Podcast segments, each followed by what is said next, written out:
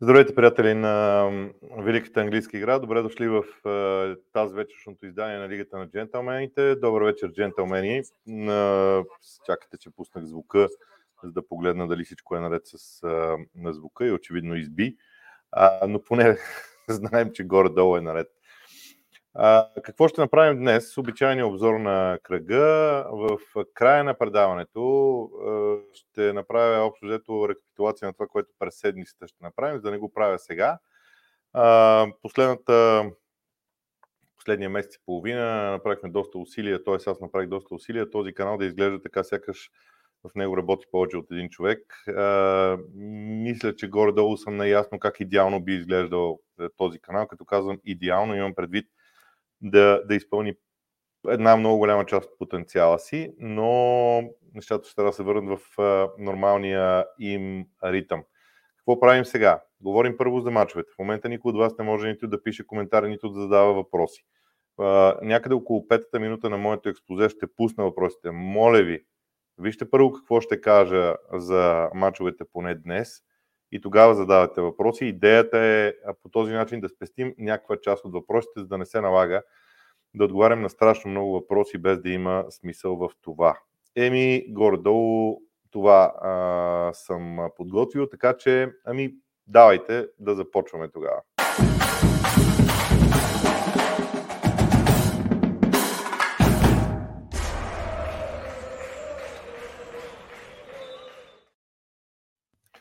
Така, а, ясно е а, наистина, как, че ще говорим за м, целия кръг. Между другото нямах много време, защото бях редактор до преди малко да подготвя дори някакви надписи, така че ей така ще мине а, обзор на кръга. Започвам с мачовете от неделя по обратен ред. А, разбира се. Арсенал срещу Ливърпул. Арсенал този път спечели. В заглавието нарочно съм използвал този път, защото в предишни случаи имаше много подобни неща на това, което се видя тази вечер с изключение на това, че Арсенал не можа да, да си реализира тогава положенията. Сега обаче имаше малко по-добра успеваемост. Въпреки това смятам, че очакваните голове, а, числото на очакваните голове подсказва, че Арсенал има много по-голям потенциал за нещо много по-сериозно а, в а, играта си. Няколко неща да отделя. А, хайде, първо ще почна от победителите, както обикновено правя. За мен много ключова роля на Мартинели в матча. Нещо, което в предишни двубои Арсенал се опитваше да прави, но не го правеше, но не се получаваше ефективно. Когато топката стигаше до Мартинели, той бе достатъчно остър този път. Ето това е а, Мартинели, който убеден съм и Артета би искал да вижда, т.е. когато топката е в него, да тръгне срещу защита на Ливърпул и да е агресивен през цялото време. А, за мен начина по който Кай Хаверц играе в центъра на атаката е на път да промени цялото ми мнение за това, че Кай Хаверц трябва да бъде а, офанзивен полузащитник. Просто в центъра на нападението в мачове като тези срещу Ливърпул, в които има два висок, двама високи централни защитници, много мощни физически на противника, Хаверц е огромен, огромен актив за състава на Арсенал. За мен а, едното, едно от а, нещата е, че Арсенал започна този матч а, като на война, за разлика от Ливърпул. Ливърпул в 29-та минута и 10-та секунда, според мен, беше първият момент в матча, в който Ливърпул влезе агресивно в този двубой. Тези първи 30 минути Арсенал ги, а, ги спечели, но водеше в резултата само с един гол. Цялата атака за първия гол на Арсенал е иллюстрация на това, което липсваше в Ливърпул в, в началото. Просто липсваше агресията. Арсенал толкова леко и, и плавно мина през полето, за да стигне Кай Хаверт сам ще вратаря, Букай Осака да, го, да е също там, Мартинели мисля, че не беше кой знае колко далеч също и така нататък. Така че това беше ключовото за началото на двобоя. Няколко неща за Арсенал. Вече казах за Мартинели, казах и за Хаверт. Сега, какво се случва, когато Арсенал поведе в резултата? Това е един много важен въпрос, защото за мен артилеристите имат някакъв проблем. А, дали Микел Артета все още не е изяснил по какъв начин ще контролират развоя на матча след като поведат в резултата, но това не е единственият двубой, в който когато Арсенал поведе в резултата, не се справя с контрола на двубоите по начина по който би искал състава и убеден съм Микел Артета. Така че това е някаква следваща стъпка, но смятам, че дори когато вкараха Арсенал втория гол, се прибраха много назад. Окей, там вече менажирането на матча беше различно, времето беше различно, имаше четвърт от двубоя, който оставаше и така нататък и така нататък, но на мен лично ми се струва, че това а, като въпрос за бъдещето е важно. Иначе, огромна по значимост победа за Арсенал, съкръщава дистанцията на върха до само две точки. Арсенал спечели домакинските си мачове и срещу Ман Сити, и срещу Ливърпул, и срещу Ман Юнайтед. С Тотнам завършиха наравно. С Астан Вила не са играли от дома. Но когато спечелиш домак... тези домакински точки, вече това означава, че а, м- това, е, това е едно добро постижение в директните мачове с отборите от горната половина в класирането и си дава шанс наистина да се бориш за титлата. А, а, за мен в центъра на защита на Арсенал започва да има проблем. И ще ви кажа какъв проблем виждам аз. Тези двамата, Салиба и Габриел Магаляш, са страхотни индивидуалности, в това няма никакво значение. Според мен добре се разбират и с вратаря, но започват да се предоверяват един на друг. Започват да имат по-голямо спокойствие и самочувствие, отколкото е необходимо, за да играят. И това в днешния матч се видя особено при гола. А и не само при гола, имаше още две-три други ситуации.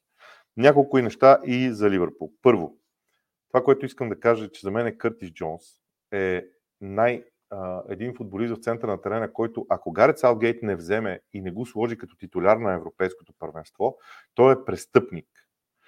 В най-тежките моменти за Ливърпул в този момент Къртис Джонс се нагърбваше с това да поеме топката, дори с гръб към противниковата врата, да я отиграе дори лъжейки съперника, изнасяйки топката напред. Изключително. Това са лидерски качества на Кърти Джонс, които страшно много ми харесаха. За мен при разиграването на Ливърпул имаше един джоб в центъра на терена, който Арсенал отвори за Макалистър. Но Ливърпул не можа да докара топката там. Просто защото не много често се случваше всъщност това. В началото на матча видяхме опит на Клоп някъде около 22-3 минута да, да пробва за известен период от време да размени местата на фланговите играчи. Трент Александър Арнолд очевидно не бе възстановен по най-добрия възможен начин и не беше активен нито в защита. Защото, вижте, идеята на Ливърпул, Конате да отиде по-встрани и Конате да играе също Мартинели, Тренд да отиде малко по-напред, за да е по-влиятелен в когато Ливърпул владее топката, просто не сработи. И не сработи не заради Арсенал или нещо друго. Просто тренд не беше на ниво. Не мога да преценя дали е от неговото физическо състояние или нещо друго. М- началото на второто по време беше много добро за Ливърпул. Клоп обаче направи по-рано смените си. Този белек, че Клоп направи смените, трите смени, емблематични, в 58-та минута, не в 65-та, означаваше, че то усеща на къде отиват нещата. Арсенал имаше а, предимство и през второто по време за мен. Изобщо в почти целият двубой, почти целият двубой Арсенал имаше предимство в играта. Да, знам много добре, отчитам липсващи играчи и така нататък. Това е факт, но ние говорим за нещата, които се случват на, на игрището. И тук искам да отбележа две неща, които за мен са много важни. Втория гол на Арсенал. Груба грешка и неразбирателство между Алисон и Върджил Ван Дайк, макар че за мен ролята на Мартинели е много ключова, много важна. С това игра, тази игра рамо в рамо с Върджил Ван Дайк. Но аз ще ви заостря вниманието върху нещо друго, което ми прави много силно впечатление. Пуснете си пак репортажа и вижте реакцията на Върджил Ван Дайк и на Алисон след ситуацията. Алисон чудесно знаеше, че е сбъркал. Ван Дайк чудесно знаеше, че се е сбъркал. Но личности като тях не се обвиняваха един друг. Те, те са наясно, че няма значение обвинението един към друг. Те просто се погледнаха, размениха поглед, плеснаха си ръцете и продължиха напред. Това е за мен демо, нито един друг футболист на Ливърпул не дойде, или поне аз не видях, може да е отишъл да ги, да ги а, подкрепя по някакъв начин. Не, те двамата бяха достатъчно големи лидери, за да знаят какво се е случило, да могат да го оценят и просто да трябва да се примират с него. Много, за мен много силен кадър беше а, всичко това. Сега, истината е, че на Ливърпул им липсва много салах. в такива мачове. Не във всички мачове, но в такива мачове им липсва. Днес нямаше диагонали. Когато Върджи Ван Дайк беше топката и погледне, дигне глава нагоре, за да погледне към, за диагонален пас, няма на кого да го даде. Просто няма на кого да го даде. Не знам дали не беше грешка от страна на Клоп Дарвин да не започна титуляр, но така си е решил, така е играл. Ние не сме далеч от това да трябва да, да, да, да опрекваме когото и да е в тези мачове. Така че до тук за този двубой. А, сега пускам възможността да се задават въпроси а, и всичко останало в, а, в а, а, чата а, с идеята. Чухте какво казах, мобата ми е да ми задавате въпроси, които са различни от това, което казах евентуално или просто да не се повтарям. Това е мисълта ми. Доста енергия а, имам в, а, хвърлям в тези епизоди, ми се иска просто ако мога да си спеста една, а, както се казва, може би малка част от а, всичко това. Само да потвърдя, че очакваните голове на Арсенал като число са 3,52 при 3 отбелязани гола. 3,52 отговаря общо взето на 4 или на 5 отбелязани гола. Ливърпул в днешния матч имаше 10 отправени удара при, при положение, че Ливърпул обикновено отправя около 30 средно на матч. Това спечели матча на Арсенал. Ман Юнайтед и Уест. Написал съм заглавието, че Ман Юнайтед днес този път игра добре, защото за мен имаше в играта на Манчестър Юнайтед, макар да има някои дефекти, да ги нарека, този път в играта на Манчестър Юнайтед имаше много повече ред.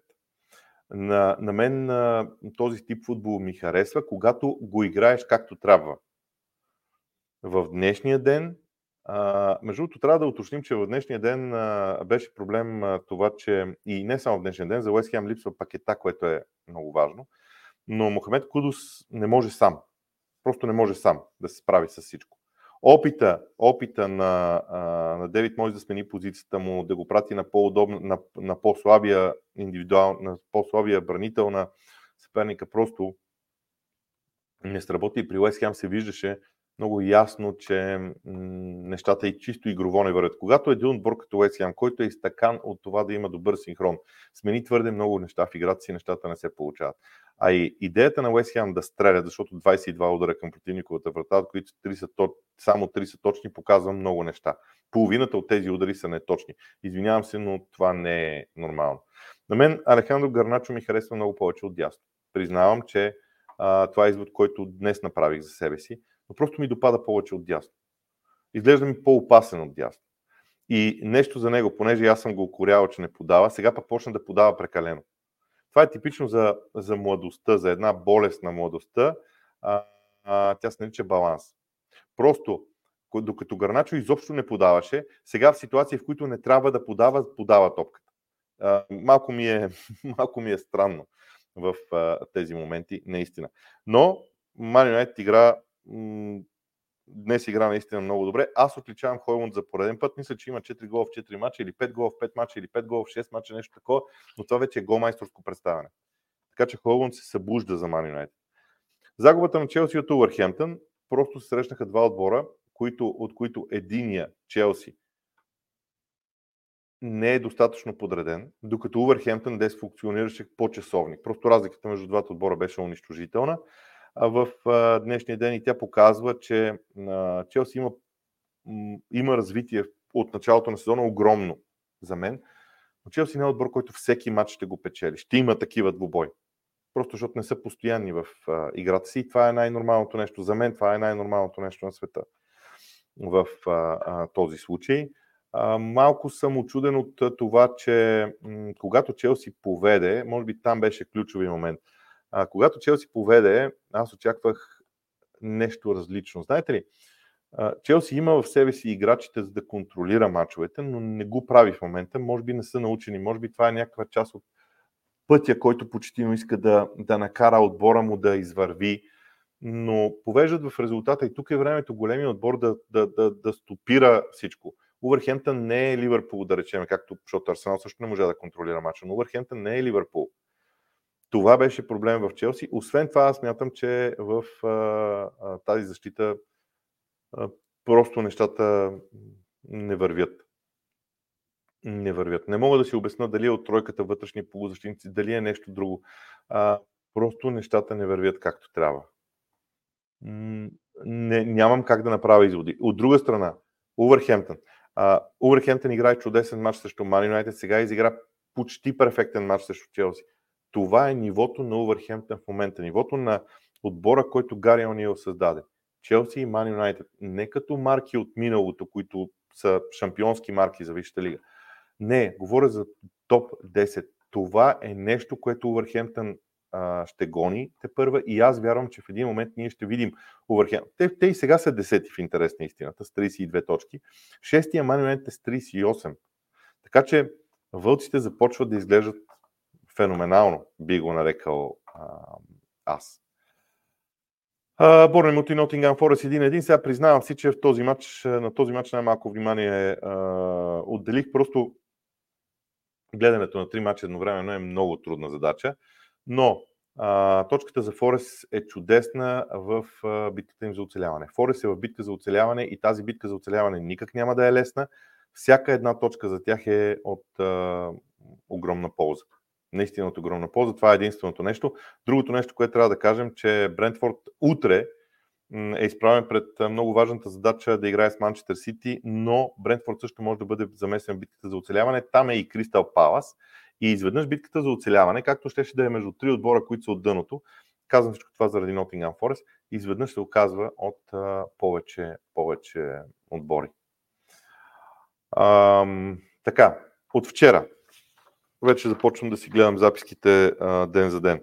А, Астън, Шеф Юнайтед има и Астън Вила. Сега, Шеф Юнайтед с този стил футбол, който се опитва а, да играе в момента под ръководството на Крис Ладър, е абсолютно невъзможно да се противопостави на топ отборите.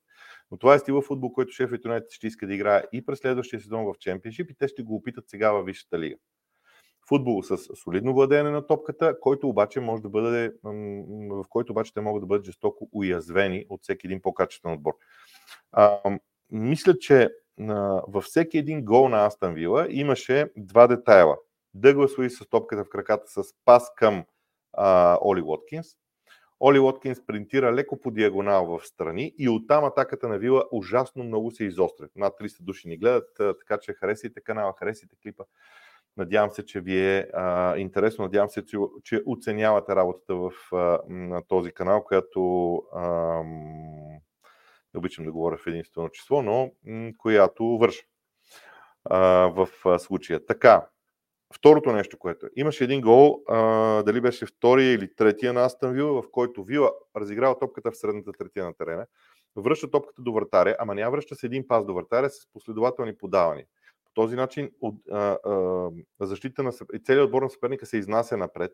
Линията на защита остава някъде на 10, 10 метър след централната линия второто по време това се промени. А, другите шестима отиват, другите а, играчи на Шеф отиват напред, остава една дупка и точно там топката се подава за Астан Вила и следва носна атака. Просто разиграването, задържането на топката от Вила е наистина страхотно и те го демонстрираха във вчерашния ден. За мен Дъгас Луис е един от най-качествените полузащитници в Висшата лига в момента. Никак не е случайно това, че е бил в полезрението на Манчестър Сити, а сега Астан Вила го счита за непродаваем а, в а, за себе си. Астън Вила вече е четвърти с 46 точки. Брайтън срещу Кристал Палас. Рой Ходжсън според мен е в много голяма опасност да бъде уволнен. Ще ви кажа защо. Големият проблем в случая на Кристал Палас е, че една голяма част от играчите, които би трябвало да действат силно, тях просто ги няма на терена. А, когато играят Езе и Майкъл Олисе, има някаква логика в действията. Отделно от това, това, което Рой Хош се направи в този матч, от аз го коментирах, макар и на запис, а, мен ме ужаси. Резултатът е 3 на 0 на почивката за Брайтън. Брайтън разкъсах Палас. След което на почивката Майкъл Олисе, който очевидно е имал някакъв проблем за да бъде оставен на резервната скамейка, се появява на терена и получава разтежение. Кому е нужно това? Аз наистина не го разбирам може да означава само едно. Рой Ходжсън е под огромно напрежение и е искал отбора му да не загуби така лесно, защото миналата година след този матч и след загуба в този двубой Патрик Виера бе уволнен. Но сега Рой Ходжсън вероятно няма да бъде уволнен сега. Рой Ходжсън ще трябва да довърши сезона, защото в Палас има много неща, които трябва да се случват. Колкото до Брайтън, тази идея да играят с трима централни защитници също е много интересна, много любопитна. Не знам до кога те ще успяват да постигат успехи с а, този стил на игра. За сега а, тук се справиха. Но не мисля, че проблема на Брайтън а, е разрешен към а, момента. Така, Евертън също Тотнам, ранният двубой. Ричарлисон е новината. Ричарлисон свикна с Тотнам вече и а, той определено се чувства много комфортно в, а, при спорите. Сега не искам да ви цитирам статистика, нямам, а, нямам не, не, не това е целта ми. Но това, което ми прави много силно впечатление при Ричарлисон е това, че той изглежда нападателя, който бразилския национален отбор има. В Тотнам вече, с екипа на Тотнам.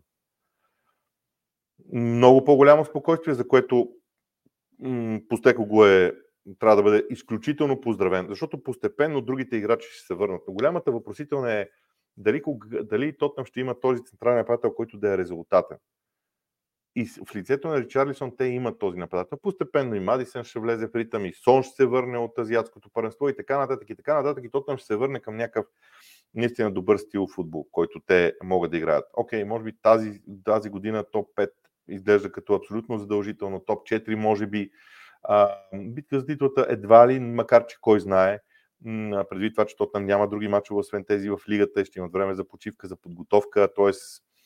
умората няма да е фактор в техните мачове, така че могат да прогресират. Но е много важно това, че Ричарлисон се справи.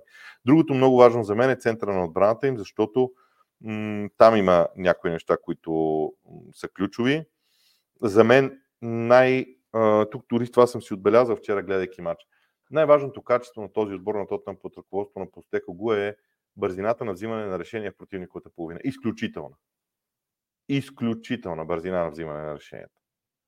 Така че това много ми хареса. И другото нещо, което, понеже Постеко го непрекъснато говори, ние сме това, ние ще правим тия неща, няма да правим компромиси и така нататък.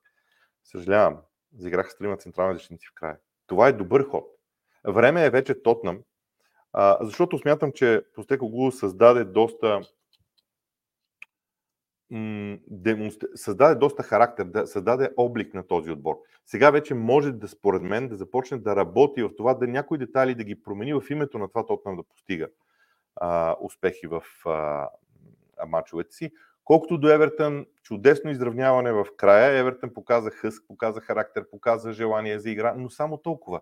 Това е в Евертън. Те това могат. Това ще направят и така ще играят до края. Дали ще се спасат, никой не знае.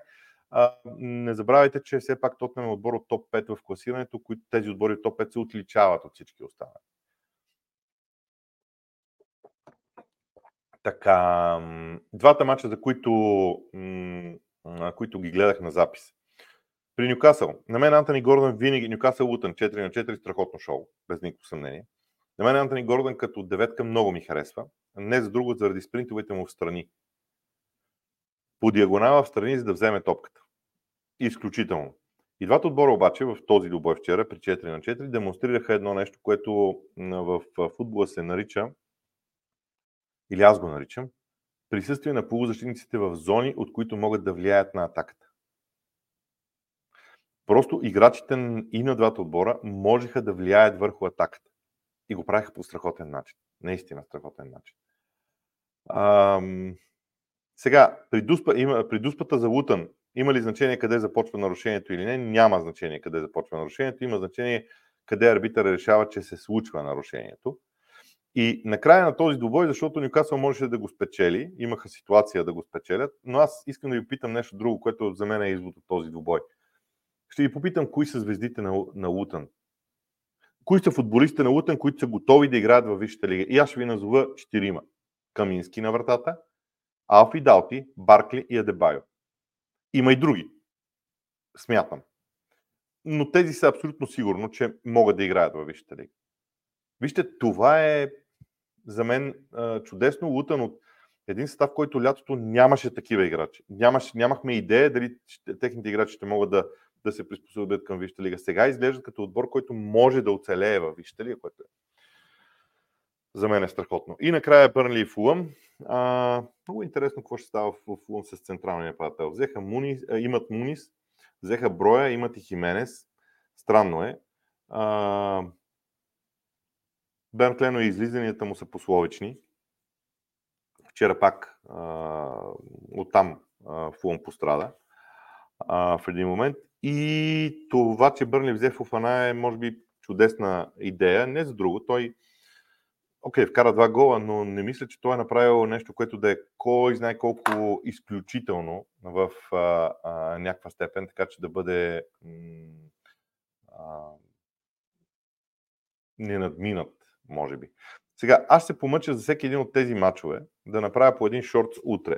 Говоря за понеделник. А, и това ще бъде идеята ми. Едната от идеите ми е в неделя да има лайв след мачовете, в понеделник да има шорт за всеки матч, 9 или 10, в зависимост от кръга, по не повече от минутка. Във вторник да има още, едно, още един епизод, дали ще е видео или лайв, те първа ще видим. А, след това в среда или четвъртък пак да има видео или лайв а, с разговор, петък да има прогнози и след това в неделя. Това е плана ми за канала от тук нататък, като а, бих посъветвал всички, когато имате да зададете някакъв въпрос, аз не му отговоря в, на живо в предаването, напишете го под репортажите или под видеото. Аз чета тези въпроси. Това, че не отговарям на всички, е друга тема.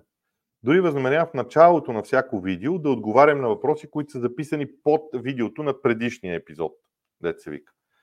Това може, може би ще се и случи в даден момент. И сега, понеже вече минаха 25 минути, започвам с отговорите на въпросите, но преди това да разделим, както се казва, всичко това.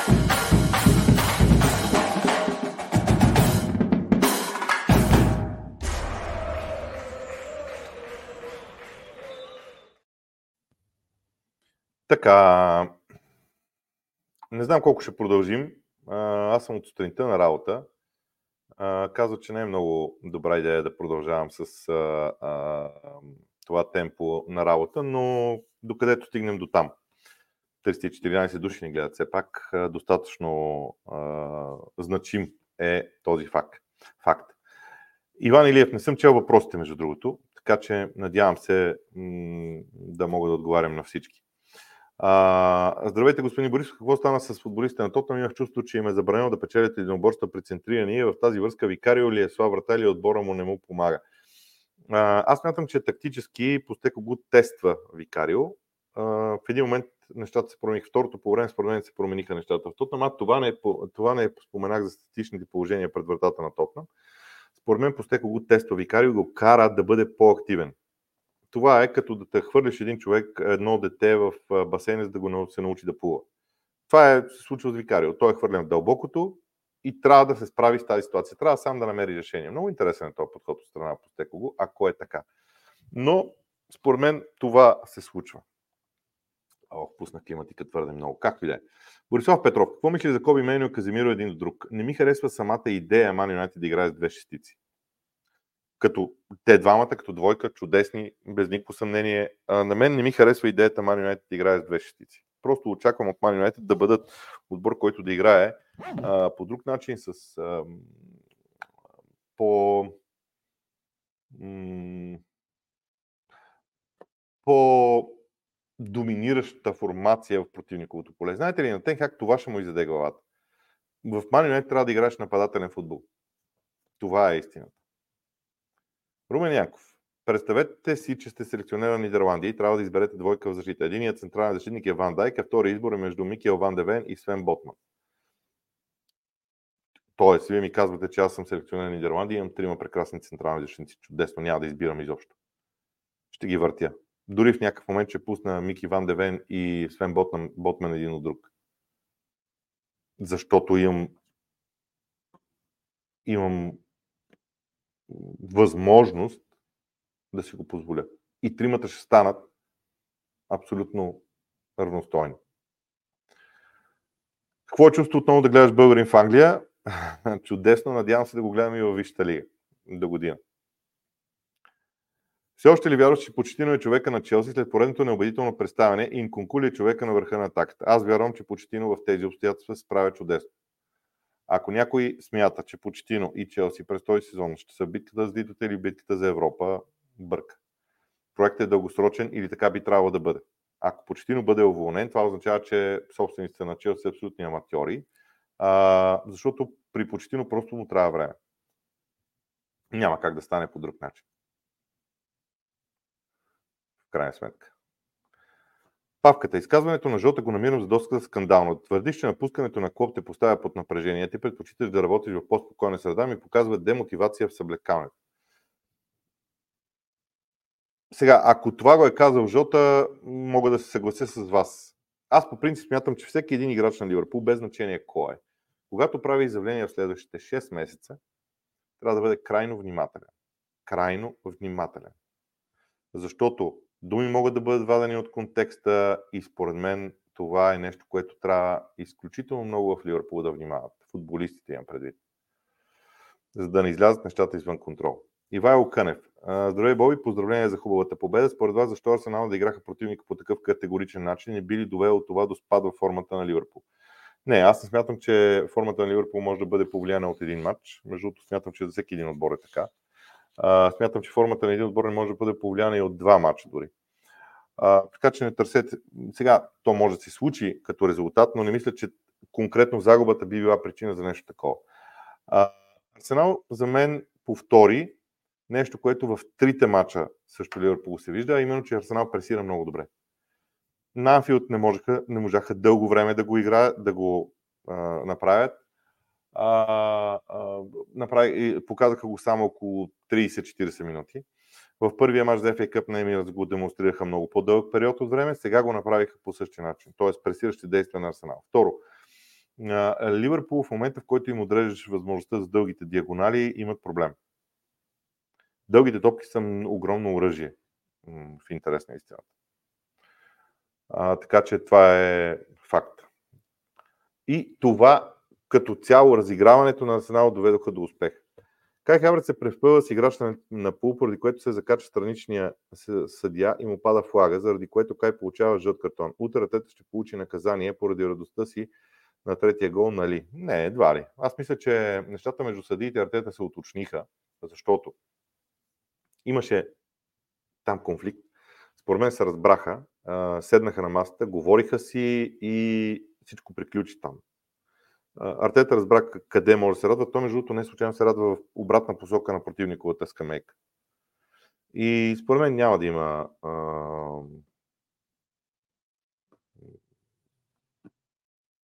проблем там.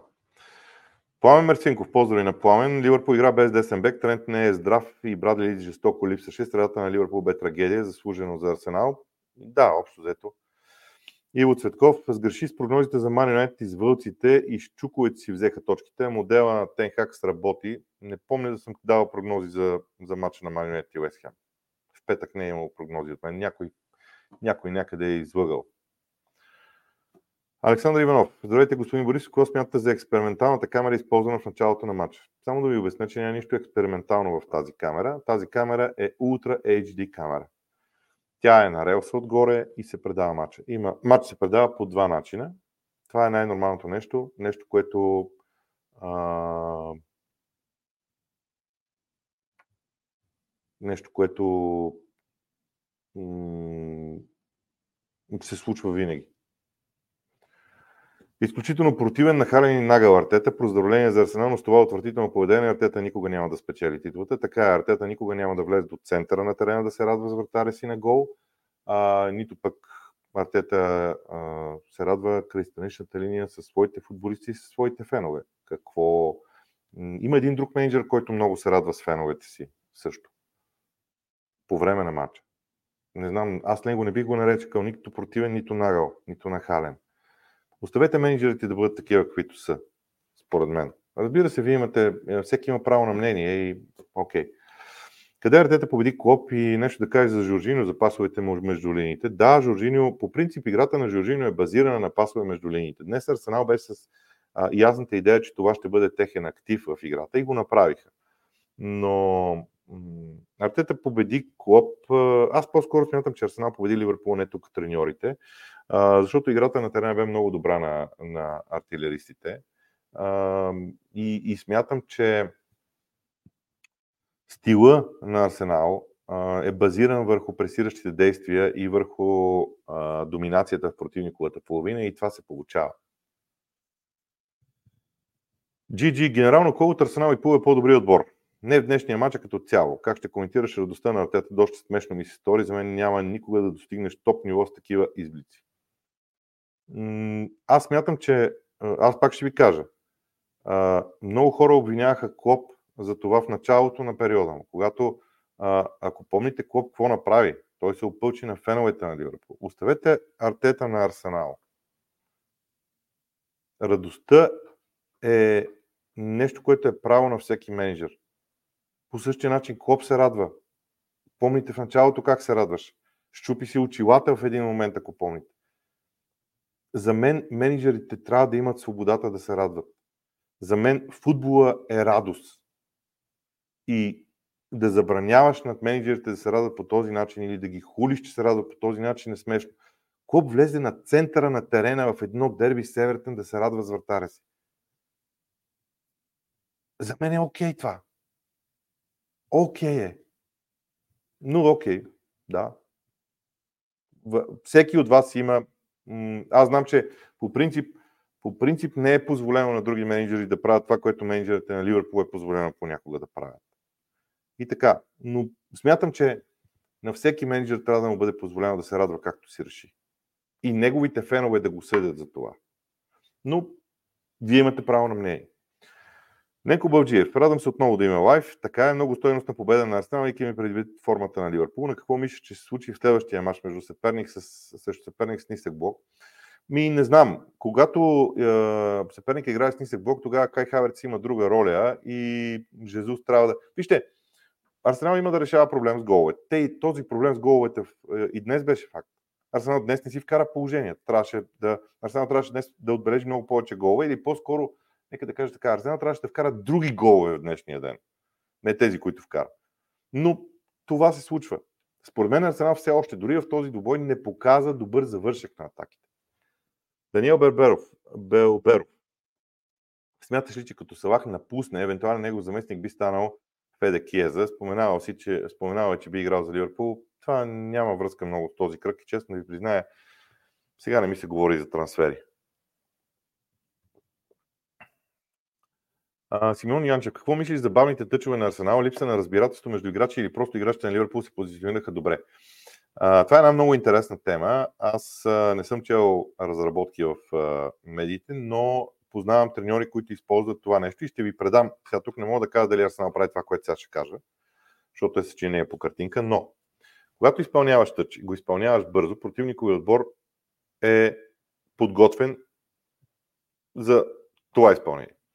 Когато забавиш изпълнението на тъча, противниковият отбор в даден момент застава на място. Започва да се обръща. Аз на място ли съм, не съм ли на място. И реакцията може да бъде забавена. Просто има, има спиране на играта. Това според мен цели Арсенал. Да спрат играта и да я подновят. Т.е. да има тази, тази динамика, която е фалшива дори в един момент.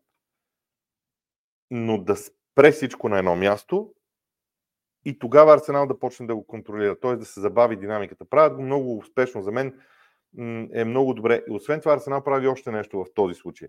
Те имат три фази на действие. Играча хваща топката, първо движение на играчите. Спират. Втора размяна на позицията на играчите. Пак спират и на третата позиция се изпълнява тъча. Според мен е нормално. Как след мача в среда на Ливърпул спря да коментираш около 60 минути, дано всичко да е добре. Тъжно ми е за Ливърпул, че днес паднаха, връща се тройната битка за титлата и си личи липсата на Брадли. Не се притеснявайте за мен. Всичко е наред а, когато си в офиса 12 часа и ядеш определена храна, понякога може да има последствия. До тук. Има правило в журналистиката. Човек не трябва да говори за себе си и в ефир не трябва да се говори за, за хората, които вършат работа, само за самата работа. Така че не виждам смисъл да го, а, да го правим на въпрос. Нищо не се е случило, а, така че няма проблем за мен. Юлиан Ценков. Честито на всички фенове на Арсенал. По-добрият отбор днес победи. Смея да твърдя, че това беше най-слабото представяне на Ливърпул този сезон. Според мен не е най-слабото. Имаше и други. А, вижте, крайният резултат за мен не означава слабо представяне. Ливърпул днес не игра слабо. Ливърпул направи грешки, но не игра слабо. Освен това, когато ти... А, Салах е много ключова роля, има много ключова роля за този Ливърпул. Александър Спиров. Интересно решение на Челси да дадат броя под найем с интересното условие. Ако той направи 10 мача като титуляр за сезона на Фулъм, ще плати Фулъм ще платят нищо. Ако не ги направи, ще трябва да платят 4 милиона найем. Това е практика обикновено. По този начин се стимулират клубовете, които взимат даден играч, да го използват. За да не взимаш играчи под найем, които да седят на пеката, защото те могат да седят на пеката и в собствения клуб. Диньо Петков, честите победа, господин Борисов. Не съм фен на нито един от двата отбора. За мен Жоржино днес изигра най-силния си матч за Арсенал. Имаше невероятна успеваемост на пасовете, те бяха предимно напред. Аз мога да кажа, че Жоржино има много такива матчове. Просто днес Арсенал искаше такива пасове. търсеше такива пасове между линиите. Защото само с такива пасове между линиите може да избута Ливърпул назад. Ако Арсенал днес започне да подава в страни, преста на Ливърпул ще ги затисне и няма излизане в тези неща. А, Стоян Анастасов. На какво се дължат тези чести обратни тъчове, давани срещу Арсенал? Определено се личи, че се обръща внимание на изпълнението на тъчове, не се изпълнява произволно, има общо. Ще ви кажа един факт, който между другото не знам дали знаете. Не знам дали си давате сметка. Всъщност повечето от вас сигурно го знаете. Тъчовете са най-често срещаното статично положение в тази игра. По-често се изпълняват тъчове от всичко друго в общия случай. И ако ти имаш модел на изпълнение на тъчовете, нещата се случват. Мартин Близнаски. По-слаби сме си този сезон, но и нямаме късмет. Ето сега Лисандро се върна, изиграхме два добри мача и хоп, нова контузия. Според Тенхак е доста лош. Възможно е. А, това с късмета е факт. А, но пък може би, може би, без да съм сигурен, може би и Man United в някаква степен м- форсират завръщането на играчите.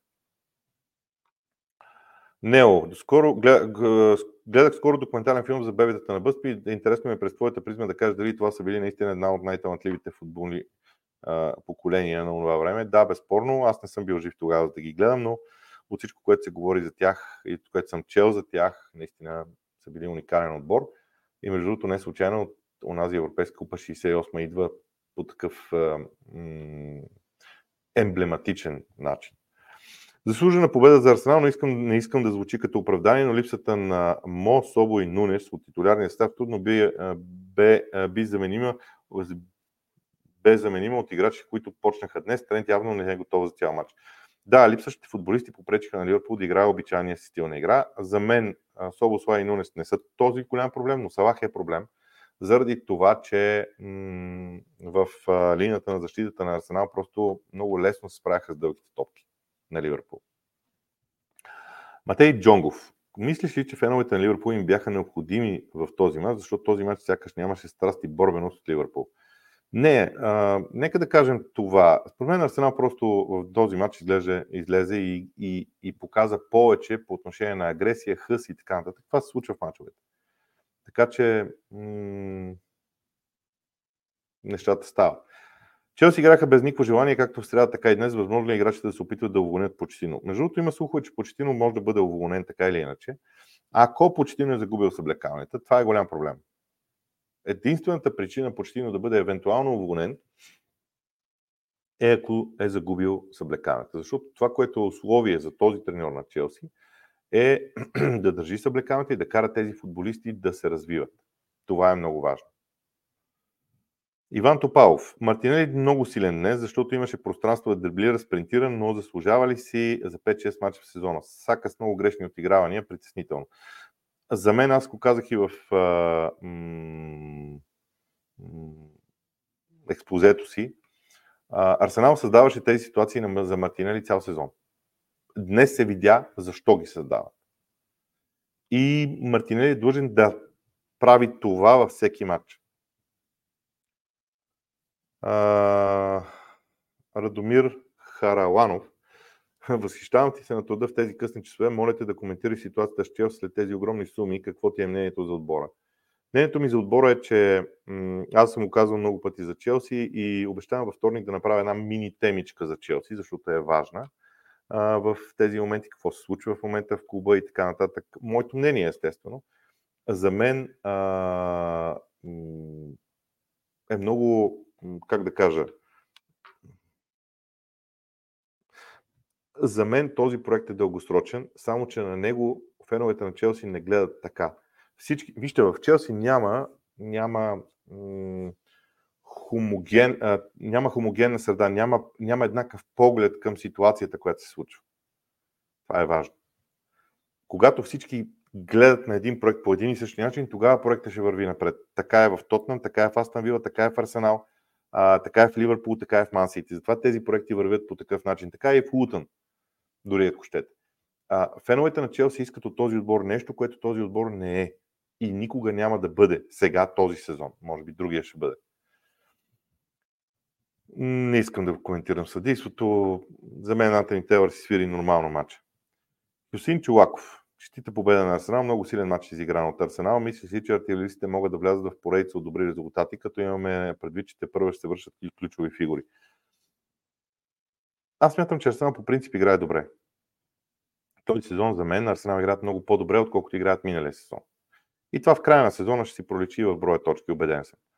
А, дали ще имат добра серия, февруари е много тежък месец, чисто психологически е много тежък. Ако Арсенал излезе от февруари месец на една или две точки около първото място, аз съм убеден, че те ще се борят до края за първата позиция и може и да я спечелят. Въпрос е, ще излязат ли от февруари около върха там, защото то една-две точки нямат за мен голяма разлика. Как Челси да играят по подобен начин след 450 милиона изхарчени през лятото? Футболисти изглеждат, сякаш преди 3 дни са започнали да играят заедно, не играят в Европа, Поч има предостатъчно време да работи. Така е, само че вие не си давате сметка, че Челси е един от най-младите отбори в Висшата лига. Най... Един от най-младите, мисля, че един от двата, заедно с Бърн. Те просто няма начин да не правят грешки по този начин. А, пак казвам, за Челси проекта е това, хората гледат на Челси по друг начин. Борислав Качанов. Според вас може ли пропуските на Дарвин като цяло през сезона в един момент да натежат и да му въздействат психологически? Честно казано, не. Аз имам усещането за Дарвин, че е перде общо взето. Така че не виждам някакъв проблем. Гледайки Man United днес, стигна до заключението, че отбора има немалък потенциал, особено като погледнем играчите от 25 години. Ако поемат в правилната посока, развивайки младоците, имат потенциал да са топ. За мен, в Man United имат нужда от друг тип футбол. С този футбол, това не е Man United за мен като стил. Говоря за стил, не говоря за индивидуалност, не говоря за менеджер, не говоря за нищо. Говоря само за стила футбол. На мен, Man United, на Олд Трафорд, прибран в собственото поле, дори и също Уест Хем, прибран в собственото поле, на мен не ми изглежда нормално. Не ми изглежда нормално. Аши, поздрави от Кайбер и Боби и джентамени. Очаквана победа бе днешната за мен на Арсенал. Оцениха ли Борнем от Нотингам Форест според теб? Не, там нямаше подценяване, но вижте, Борнемот не са най-стабилни отбор на света. При Борнемот ще има такива лакатушения в а, различни посоки. Uh, Music, малка добавка от мен. Усилията и цялата работоспособност на Хаверц, без наличието на кожаното кълбо между краката му, са лекция за всички прохождащи в този спорт състезатели. С две ръце подкрепям това мнение. А, Илян Малинов. Ако Ливърпул наистина има амбиции за титлата, определено трябва да започне да играе по-добре срещу най-силните отбори. Не съм дали победи срещу по-слабите отбори ще бъдат достатъчно. Ливърпул няма според мен победа а, срещу... Не, сега Астан Вила са в топ 4, те биха Астан Вила. Но това е нещо, което наистина е важно. Ливърпул да спечели мачове срещу топ отборите. А, Михаил Денев, честите победа, Боби. Забелязал съм, че след такива разочароващи матчове за клуб, почти винаги настъпва моментален катарзис за отбора. Мисля, че този път напрежението може да вкара пул в криза. Вижте, да прогнозирам какво ще стане в Ливърпул, без да съм на тренировъчната база, е немислимо. За мен. Не мога да го направя. Аз обаче не се притеснявам за формата на Ливърпул. Ако това ме питате. Дори, примерно, да паднат следващия матч, което не знам как ще стане точно, но може да стане. Нали, футбол е. Пак няма да се притеснявам за формата. Вижте, Ливърпул има много установен стил на игра, който не виждам проблем да продължи да играе така.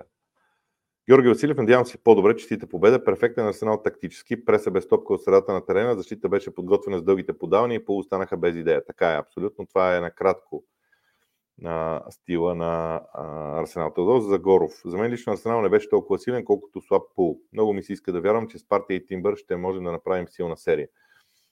Аз съм на обратното мнение. За мен дори Ливърпул игра добре. Но просто м- Арсенал изглеждаше по-добре от Ливърпул, но не бил да забравяме, че ключовия момент в матча дойде след грешка в защита на Ливърпул.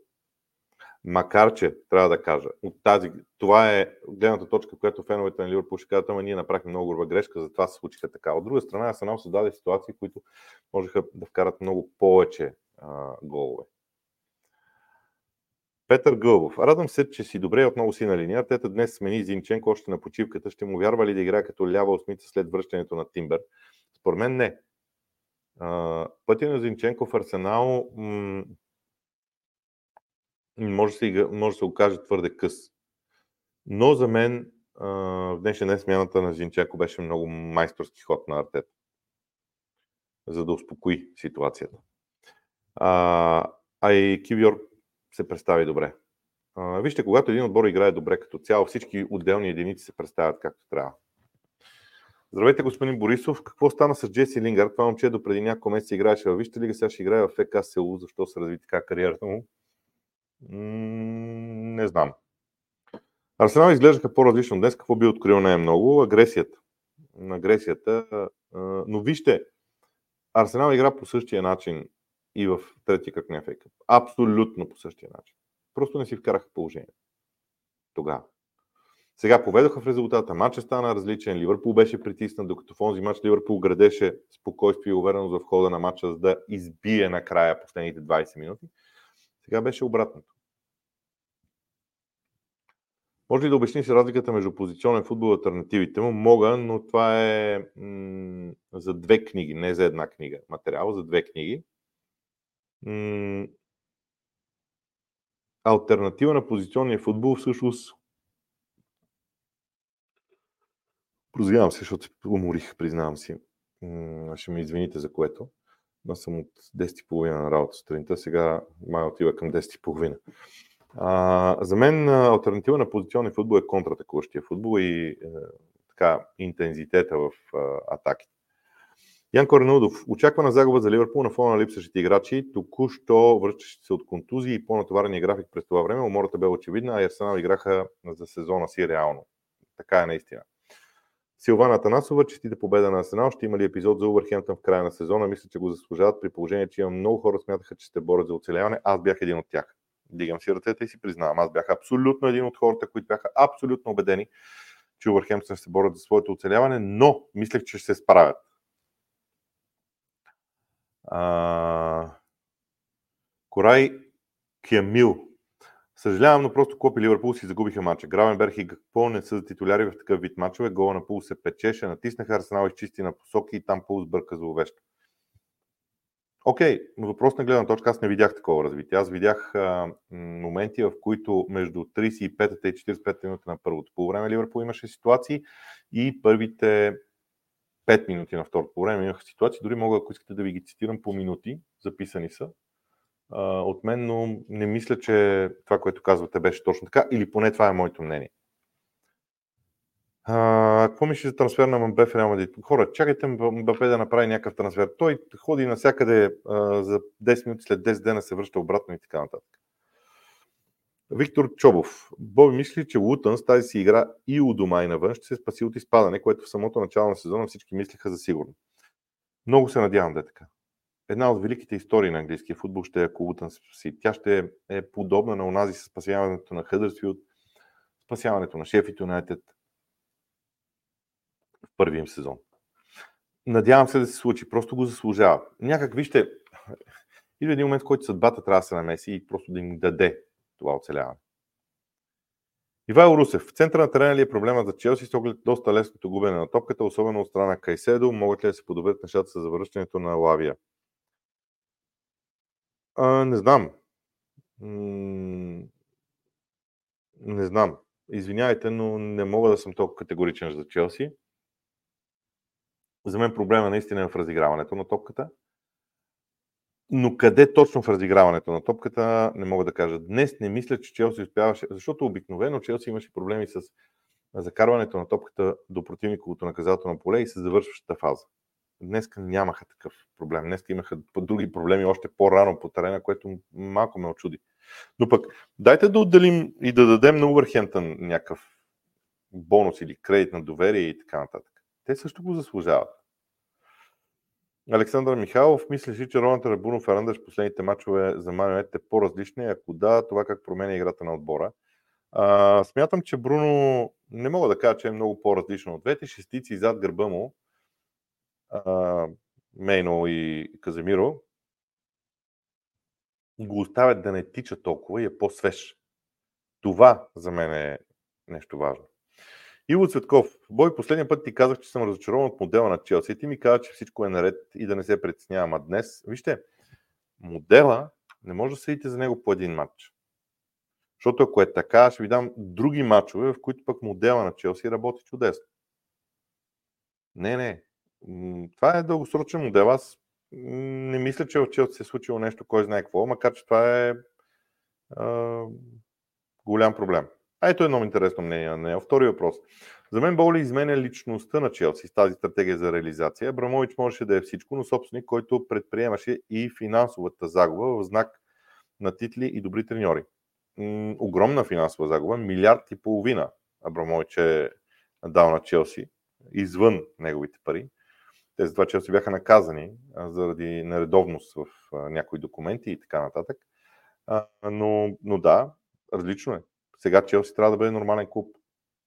Това е различното.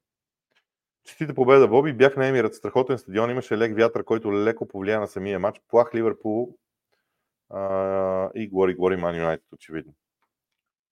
А, здравей, Боби. Николай Петков. За мен днес Гарначо изигра много добър матч, но той е поредният играч, който е непостоянен. За мен Хари и Онана винаги са били м- прекалено критикувани, а всъщност имат своите качества. Това е така. Но вижте, на Man United не са необходими футболисти, които просто да са добри. На Man United им мотива да имат футболисти, които са добри във всеки един матч. За мен това е разлика. Марина Танас, откъде дойде тази енергия при Man United? Защото според мен направиха и най-доброто си полувреме. Също Улс Мейно, Барада плюс Радклив. Какво точно е влиянието на Мейно в полузащитите на Man United? Аз не бих отличил един играч по защита. Аз просто смятам, че когато Каземиро и Мейно са двамата заедно, протекцията на отбраната е по-сериозна. Фланговите бранители могат да отидат по-напред по-спокойно, но това, което се случва в Манионет е, че те не рискуват толкова много с действията си. И нещата им се получават. Проблема е, че се получават в единични матчове. А също Увърхемптън, например, матч през седмицата, те изиграха едно полувреме, после се сринаха и накрая си спечелиха матча. Не са постоянни още. Атанас Тодоров. Не за мой любим Ливърпул този път, само адмирация за всичко, което прави Лутън на другия полюс с Челси. Няма оправдание за играта им. Не искам да се конфронтирам с теб за втория жълт картон Ливе Габриел. Въпрос на гледна точка за мен а, втория жълт картон на Габриел можеше да се даде, можеше да не се даде. На Конате втория жълт картон беше 100%. При Габриел е въпрос на субективно решение, за мен. А, ако Антони Телър го даде втория жълт картон, никой не може да му каже нищо. Но това са така наречени субективни решения. Между другото, чувам, чувам слухове, че искат да въведат гледане с VAR на опция за втори жълт картон. Мисля, че е добре. Мартин Близнашки за Челси. Не виждат ли противоречие между стила на Почи и играчите, които му взеха? Енцо не може да пресира, защитниците му са бавни и страшно уязвими, когато държат висока линия. Така е. Има известно, известно, не изцяло, но известно противоречие има, но да не се беше съгласял. Почти не беше казал, не, не, тия играчи не мога. Това е положението. Тихомир Генов, според теб каква ще е ролята на Гарначо до края на сезона? Очакваш ли регулярно Хойван да вкарва? Колко е зависим Манионет от Лисандро Мартинес? Не мисля, че е зависим от а, а, Лисандро Мартинес. А, за мен Манионет не е зависим от никого в момента. Може би в един момент. Аз по принцип съм враг на идеята, че един отбор може да бъде зависим от един играч, който и да е той. Аши Артет току-що каза, че Ливърпул са най-добрият отбор в Европа. Аз съм съгласен с него, имайки предвид формата и играта. да, Ливърпул е един от най-добрите отбори в Европа и света, без никакво съмнение за мен. Аз не обичам квалификации и знаете, че никога не съм го правил да казвам кой е единствено най-добрият отбор, но Ливърпул е един от най-добрите отбори в Европа. Защо беше сменен Зинченко? Надявам се канала ни с... не знам. А, Зинченко според мен беше сменен а, по тактически причини но нищо чудно да има някакъв проблем с физически той. Алекс, Лутън все повече и повече се отдалечават от Бърни и Шефилд, Юнайтед. Наистина изглежда, те са най-вероятният отбор от многодослите да се спасят тъжи новини за Брадли. Този уникална седмица получи тази новина. Наистина съболезнования за това момче. От друга страна, за съжаление, живота го тества по най-грубия и гаден начин. Но Не знам какво да кажа. В тези моменти винаги ми е трудно да казвам каквото и да е. Тодор Исов. Бруно Рашфорд и Гарначо пресираха доста по-добре. Кажи повече за по-добрата организация на играта, за която споменавам. В атака също като че ли нещо кликна, работа на мен ли помага? Не. Според мен помага това, че много от креативните играчи знаят, че ако загубят топката високо в противниковата половина, имат хора зад гърба си, които да ги покрият. Това е. това са нещата. Мемо Сабриев. Честита победа, Боби. Желая ти най-вече да си здрав, що се отнася до моят любим отбор. Нямам коментар, да ноти да имаш такъв. Не знам кой е любимият ти отбор. Така че бих имал. Никола Сърданов. Дано не бъркам, но ако Брентфорд и Ман вкарат 5 или повече гола утре, това ще е най-резултатният кръг в Висшата лига. Може, напълно е възможно. Добър вечер, господин Борисов. Радвам се, че сте по-добре. Първо Арсенал бяха по-добри като фен на Ливърпул. Загубата е логична. Има го и това. Само Евертън окей. Петър Мар... Маринов. Съгласен съм с мнението за играта на Мартинели, но в този матч Жоржи и Зинченко много пъти му даваха топката в пространство между линиите, което значеше, че Мартинели тръгва един на един, не срещу цял отбор. Върнете си предишните два мача на Ливърпул и гледайте колко пъти Мартинели е един на един предишните два мача само срещу Ливърпул, защото нали, може да се спори да, съперник и така нататък. Затова гледайте предишните два мача и вижте колко пъти Мартина бе един един и колко пъти направи това, което направи сега. Не мога да кажа наистина, защо е бил сменен Зинченко. Това ще се разбере в, в последствие. Само да видя колко въпроса има още. О, много са. Ако имаше няколко въпроса, ще да довърша до край. Така, спирам с въпросите. Първо, това е а, мейла на Лигата на джентълмените. Следващия епизод ще бъде във вторник. Дали ще бъде лайв, дали ще бъде видео епизод, ще решавам на място.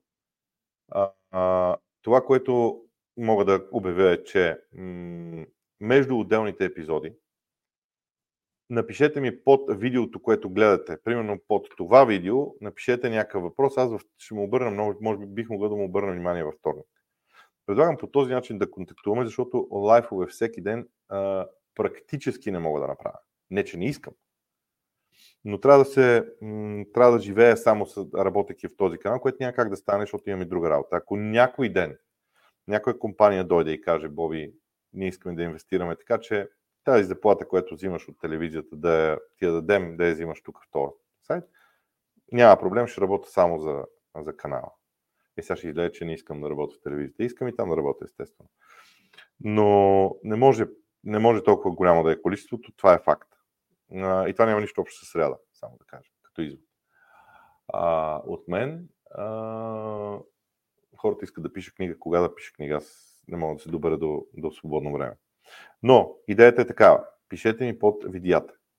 Аз обръщам внимание на тези неща и в началото на следващ, всеки следващ епизод бих могъл да въведа една такава рубрика – за отговори на въпроси, които да цитирам въпроси, те са си пред мен, да излизат на екрана и така нататък и така нататък.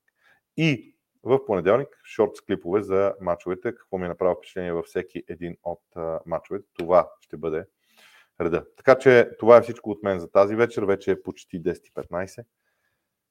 И се че е време да приключвам.